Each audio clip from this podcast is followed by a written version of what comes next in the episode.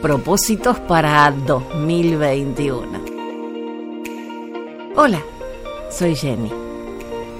Todos los fines de año hacemos miles de propósitos y metas a cumplir en el nuevo año. Estudiar una carrera diferente, aprender a patinar, adelgazar, ahorrar para el viaje soñado, conocer a la persona ideal y la lista es infinita. Si llegamos a marzo, es todo un éxito. ¿Qué te parece si este año nos proponemos solo dos cosas? La primera, ser feliz. Leí una vez que la felicidad es como una mariposa. Cuanto más la persigues, más te eludirá. Pero si prestas atención a otras cosas, vendrá y se posará en tu hombro. Si estás bien, tu entorno también lo estará. Y lograrlo no es difícil.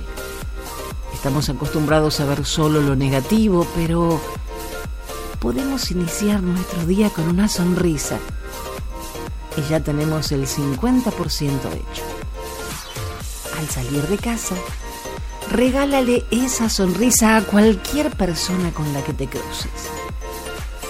Aprende algo nuevo. Por ejemplo, cambia tu ruta hacia el trabajo. Bájate una aplicación con un juego en tu teléfono. Prueba una comida nueva. Planea metas posibles.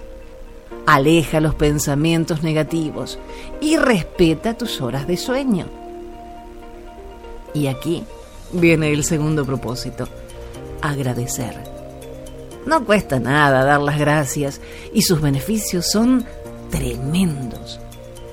Si no es tu costumbre, te informo que hacerlo hará que tu salud mejore. Menos episodios de depresión y estrés, menor tensión arterial, más energía y mayor optimismo.